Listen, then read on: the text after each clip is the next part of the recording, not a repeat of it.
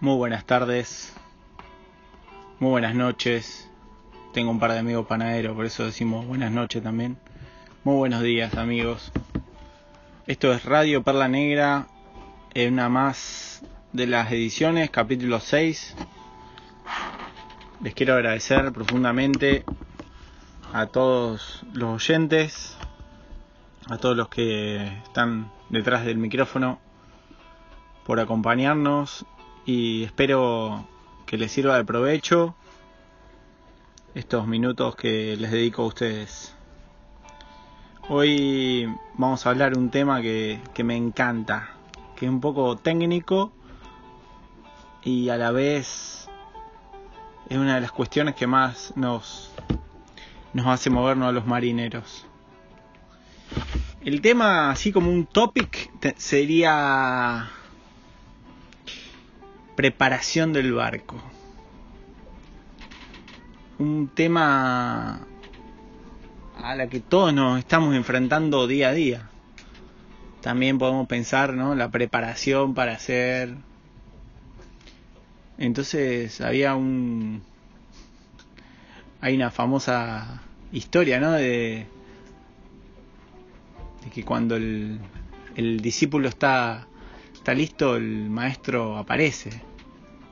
Entonces cuando el marinero está listo, el barco le aparece. Hay como una ley ahí de atracción que... Una magia, diría yo, ¿no? Que, que nos llega. Bueno, no sabía cómo encararlo el tema, pero después me acordé de una historia personal, una historia que, que me pasó a mí. Yo tenía ese deseo de navegar, de tener un barco. Entonces, entonces todo lo que hacemos, ¿no? Agarramos una libreta, empezamos a buscar barco, una lista, este tiene motor, este sí, este no, este tiene esto, este tiene lo otro. A mí me pasó diferente. Yo hice una lista, me compré un cuaderno, me acuerdo, empecé a anotar este barco allá, este barco acá, y salí a la búsqueda del barco. Me fui a Miami creía que ahí había barcos baratos, que había, que había que algún chico había dejado un barco tirado y que me lo iba a regalar. Estaba en ese plan. Pero no. Ver barcos franceses y barcos de otros lados y dije no, me tengo que ir a, a Europa. Para eso había trabajado dos años, había ahorrado, estaba súper convencido de lo que quería. Ya solo quería un barco, no me importaba cuál. Yo creo que todos los barcos son oceánicos. Los que no son los que los llevan. Todos estamos listos para correr una maratón, pero hay muchos que no se anotan. Yo creía que cualquier barco me podía llevar a cualquier lado. Había leído el relato de Joshua Slocum, que él en un barco hace como 200 años había salido a dar la vuelta al mundo sin ningún tipo de instrumental. Dije, al final, hoy en día, con todas las facilidades que hay, yo me tiro, aunque, aunque llegue al otro lado arriba de un carguero. Me compré el primer barco que vi. Estaba tan emocionado que el broker y el dueño se miraban entre ellos y decían, este tipo está loco, ¿para qué lo querés al barco? No sé, le digo, me quiero ir al Caribe y entonces como que se solidarizaron conmigo y me decían, bueno, bueno, tranquilo, yo tengo un taller, yo te puedo ayudar. Bueno, hasta me regalaron el primer mes de amarre, me acuerdo. El broker regaló la pintura para pintar el barco y me regaló también un mameluco por si necesitaba arreglar algo más. Me regaló ropa de trabajo, estaba súper emocionado. La verdad que hoy en día no muchas personas siguen amigas de su broker. Pero bueno, ahí estaba yo. En Barcelona, con un barco propio, en un puerto. Era toda una ilusión, toda la nueva vida. Era un momento increíble. Entonces ahí en el puerto y entonces ahí como un mundillo, ¿no? Un barrio. Me acuerdo que en Barcelona había tanta gente viviendo los barcos que parecía un pueblo. Estaba los del Pantalán 3, los del 4. Ya si eras del 5 o del 6, wow, era una eslora mayor. Pero entre el 3, el 4 y el 5 había muchos chicos de mi edad. Y todos, bueno, con las mismas intenciones.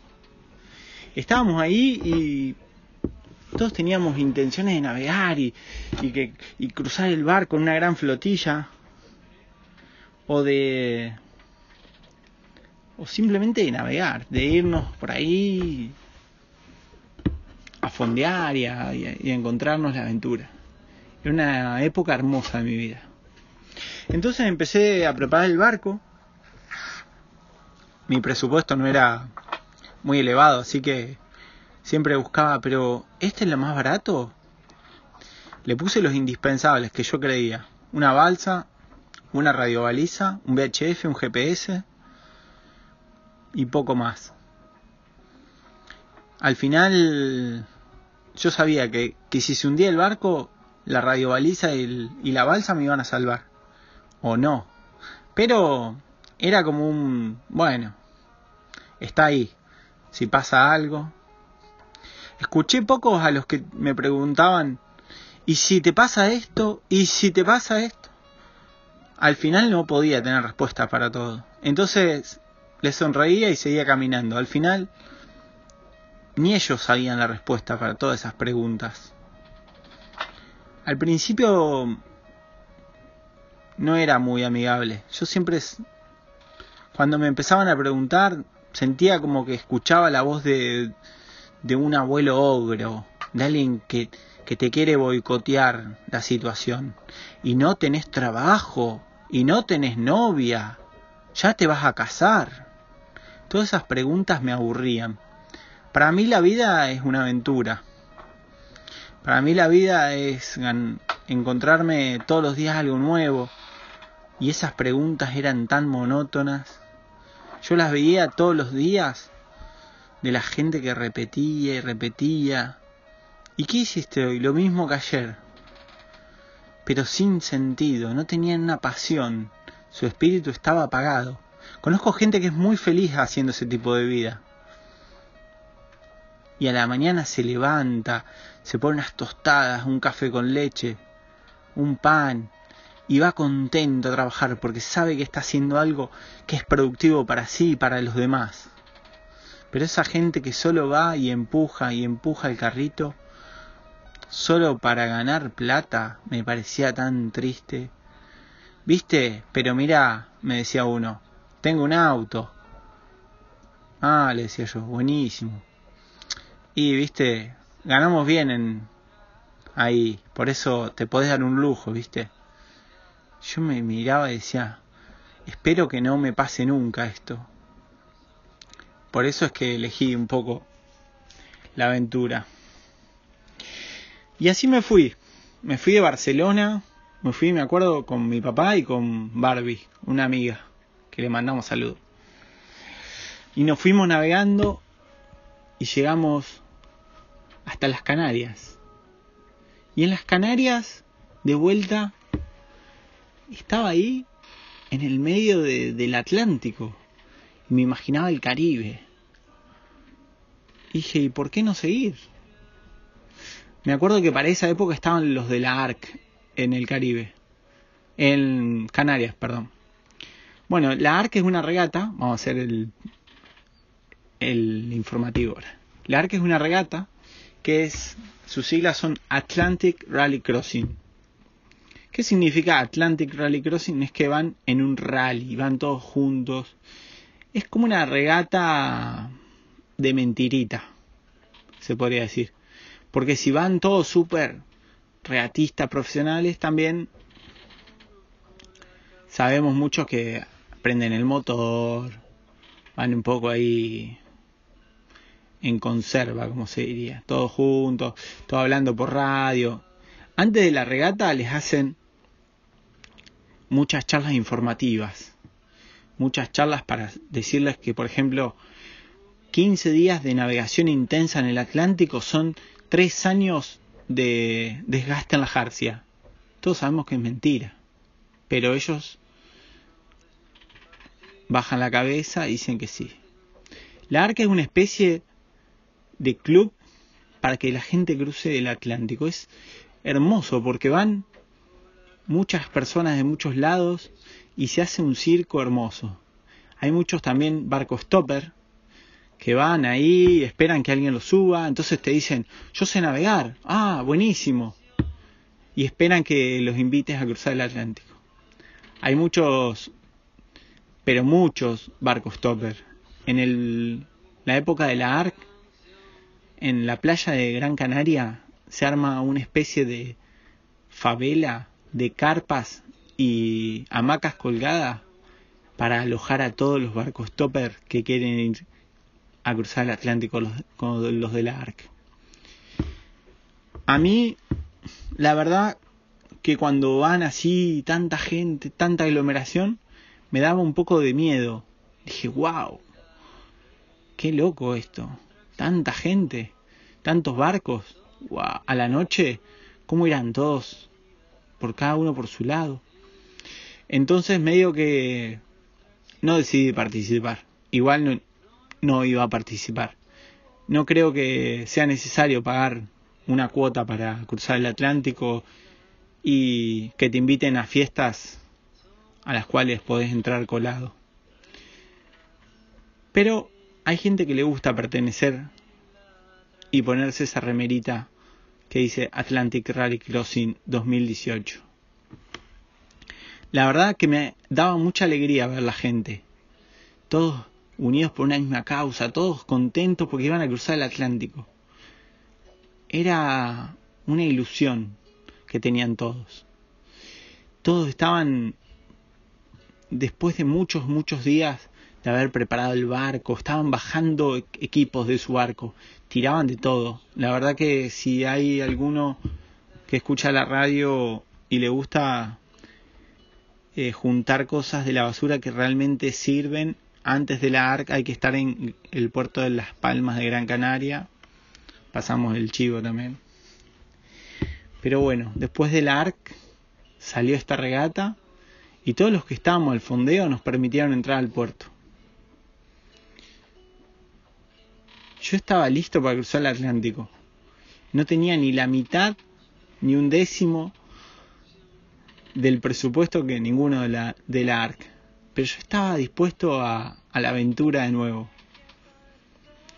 Entonces, ahí es cuando uno está dispuesto a la aventura, todo se da y todo se, se confabula para lograrlo. Así que vinieron a navegar conmigo dos chicas que estaban esperando un barco para cruzar el Atlántico en la ARC pero las tripulaciones de la ARC ya les había pasado en los años. Eran gente mayor, gente que, que habían pasado mucho tiempo preparando su barco. Se habían dedicado tanto a preparar el barco que tenían 60, 70, 50 años. Y mis amigas fueron claras. Nosotros no podemos ir y pretender hacer algo con gente de 70 años cuando tenemos 30. No podemos pretender divertirnos con alguien de 70 cuando nuestro espíritu es de alguien adolescente. Por eso queremos ir con vos. Yo miraba mi barco y decía, pero acá, a los tres. Bueno, al final, ¿no? Barco chico. Ah, sí, vamos, vamos los tres. Y nos fuimos. Zarpamos de ahí Bueno, en ese entonces, ahí conocí a Martín, ahí también conocí a Gaby, que Gaby, bueno, después voy a poner un mensaje que nos manda a la radio, estaba muy contento y nos quería saludar. Ahí también conocí a Leish, también que vamos a hacer el, el bloque. Y bueno, para hacerlo un poco corta, nos fuimos al Caribe y llegamos al Caribe. Entonces, estábamos ahí en el Caribe, ¿no? Y el barco se fue moldeando en el viaje porque empezó a fallar el prensestopa, entonces con, con, alambre y con más alambre, siempre hay que tener un rollo de alambre inoxidable, es fundamental, a bordo. Y me acuerdo iba tensando, iba tensando el, el, el, el prensestopa y ya llegó al Caribe y no quedaba más estopa. Pero bueno, nada, estábamos ahí en el Caribe. al segundo día conocimos a unos canadienses que, que estaban súper contentos con nosotros, nos miraban y nos saludaban, una familia grande, eran ya mayores. Entonces él amablemente se me dice, yo te puedo ayudar a arreglar el estopa, porque había que desarmarlo, que iba a entrar agua, meter la estopa y cerrarlo de vuelta. Y cuando él estaba ahí conmigo, metidos abajo del motor, las chicas estaban en el barco con ella, no me acuerdo el nombre de ellos, pero la verdad que... Y él me miró y me dice, con esa cara que tienen los canadienses, con una barbita candado, yo realmente te admiro. Y dije, bueno, mariconada la justa, hasta acá llegamos, pensaba yo. No, no, me dice, yo cuando tenía tu edad, tenía un barco, pero claro, dice, yo en esa época dije, no, no, tengo que tener más comodidad para un barco y, que vengan más gente y amigos. Y navegar y que, y que estén cómodos y bueno, una ducha. Y entonces, no, no, pero sí. Entonces me dice, yo me pasé mi vida trabajando para tener el barco que tengo hoy. Pero me doy cuenta que hoy no tengo la misma energía que tenía cuando tenía tu edad. Me dice, yo realmente quiero, quiero vivir así, me dice, como con esa energía y cosas. Y me di cuenta que, que había, que no había cometido ningún error, que estaba donde tenía que estar en ese momento. Era como que la vida me decía, wow, la aventura siempre vale la pena. Y bueno, él me, me dio esa lección de vida de que no el, tiempo pasa, estamos ahora hay que navegar. Si queremos, si deseamos algo, hay que hacerlo ahora. Porque puede ser muy tarde, ya cuando llegue el barco ideal, Siempre sueño con barcos mejores, siempre sueño con mejores cosas. Pero hoy salgo con lo opuesto. Y en la travesía lo voy arreglando y lo voy preparando. Pero no no me dejo estar.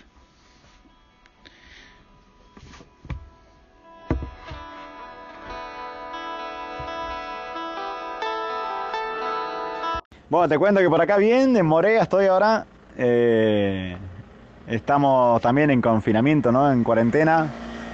Hay tres casos en la isla, entonces tampoco está tranquilo, por lo menos psicológicamente.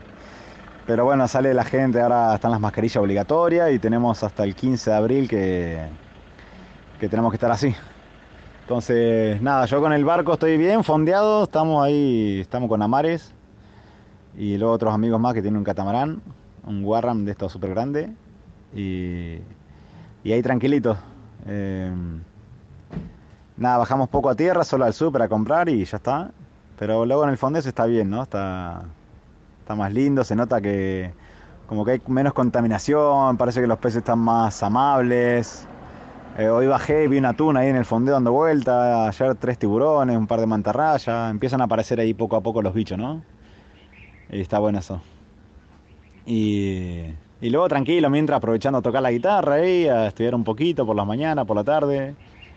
Y, practicando un poquito de apnea también. Entonces bien, la verdad que se, se la pasa bien. Pero vieron la venta de alcohol acá, así que dejé de tomar alcohol, dejé de fumar, dejé todo. y momento de, de meditación, de estar tranquilo, ¿no? De, de reflexión un poco ahí, de, Está bien que viene bien, viene bien limpiar un poco el cuerpo y que esté todo más tranquilo. Pero bueno, el resto todo bien, el bien todo, todo tranquilo ahí. A ver si pasa esto, hasta el 15 de abril estamos así. Y luego ya cuando pase, a ver si seguimos navegando, cómo, cómo están los... cómo se abrirán las fronteras y cómo seguirá todo, ¿no? La idea es ir a Tonga, Fiji, Solomón. Entonces a ver cómo, cómo se va dando la cosa por el Pacífico ahí. Eh, ya te iré contando ahí.